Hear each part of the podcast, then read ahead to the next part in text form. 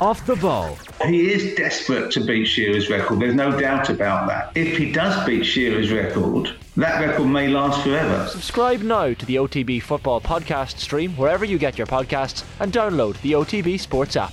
The Football Daily on Off the Ball. Hello and welcome to Monday's Football Daily. I'm Phil Egan and we'll start with Manchester City. The newly crowned European champions will celebrate their treble with an open top bus parade in Manchester this evening.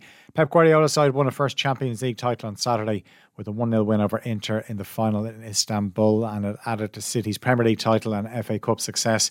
City midfielder Kevin De Bruyne, who went off injured in the final, says finally winning Europe's top club competition means a great deal. It's what I've been fighting for for many many years, and you know it's incredible we we've been able to achieve that with City. You know it's the first one in, in the history of the club, so we'll always be associated in that way with the club. So it's it's really special. Been widely reported Pep Guardiola is planning another two seasons in charge of City.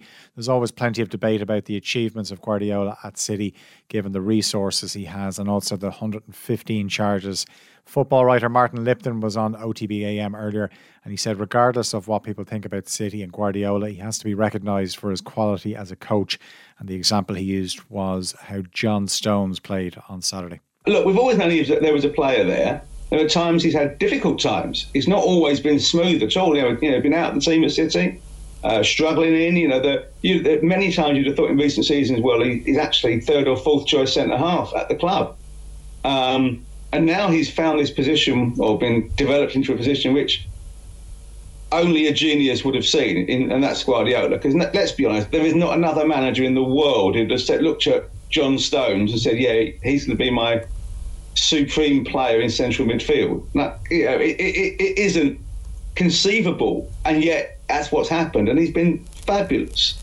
And you know, confidence on the ball is remarkable the sense of purpose when he gets delivery, the trust that the other players have in him is a, a, testament to what he, what he does. In a team of superstars, they want him to have the ball.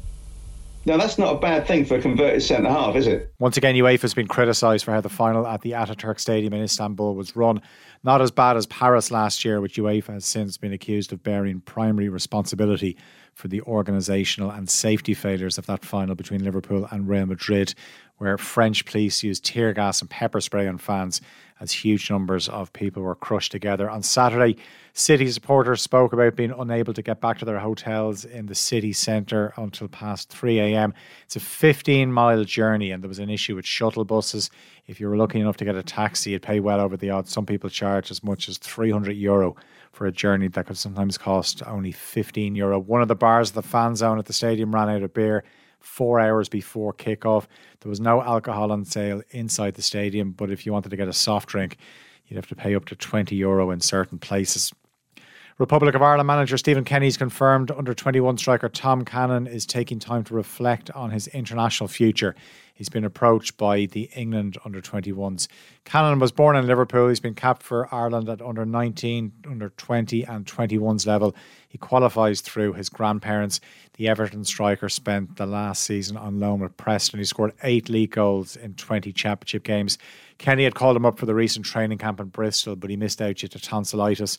The senior squad have a rest day today. They're in Turkey on a training camp as they gear up for Friday's European Championship qualifier away to Greece. Meanwhile, the Ireland under 21s friendly against Gabon in Austria tomorrow has been cancelled. The organisers of the game informed the FAI this morning that the game is off. Gabon elected not to travel. Jim Crawford's side are based in Austria and will play Ukraine on Friday before a game against Kuwait next Monday. The Ireland women's squad start their training camp in Dublin today ahead of this summer's World Cup in Australia and New Zealand. Katie McCabe won't link up with Vera Pauw's squad until later in the month, and the US based players Denise O'Sullivan, Sinead Farrelly, and Marissa Sheva won't be able to play in the friendly against Zambia on the 22nd of June. It looked like that game would come too soon for McCabe as well, but the Ireland captain's been given the green light to link up with her teammates before that game in Tallaght, and this is after a long running club versus country dispute reached a resolution over the weekend. The European Club Association's directive said players should only be released for international duty from the 23rd of June which is 24 hours after that game against Zambia.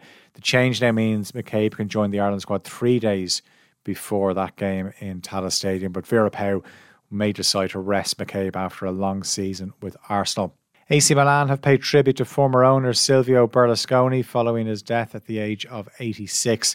Former Italian Prime Minister Berlusconi bought his hometown club in 1986 and he turned their struggling side into one of football's most successful clubs.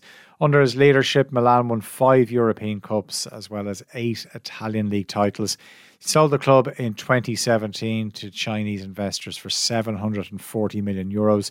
He then returned to football less than 18 months after that when his company bought 100% of shares in third division side Monza, and the club have since reached Serie A for the first time in their 110 year existence. Speaking of Serie A, Claudio Ranieri was in tears after winning promotion with Cagliari in dramatic fashion. Leonardo Pavoletti scored in the 94th minute to secure a 2 1 aggregate win for Cagliari against Bari last night. The former Premier League winning manager at Leicester, who's 71 now, returned for his second stint at Cagliari back in January. Ranieri's first spell in charge started in 1988, and then he brought them from Serie C to Serie A.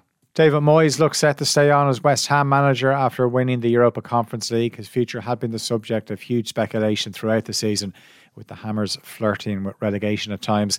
Last week's win over Fiorentina in the final ended the club's 43 year wait for a trophy.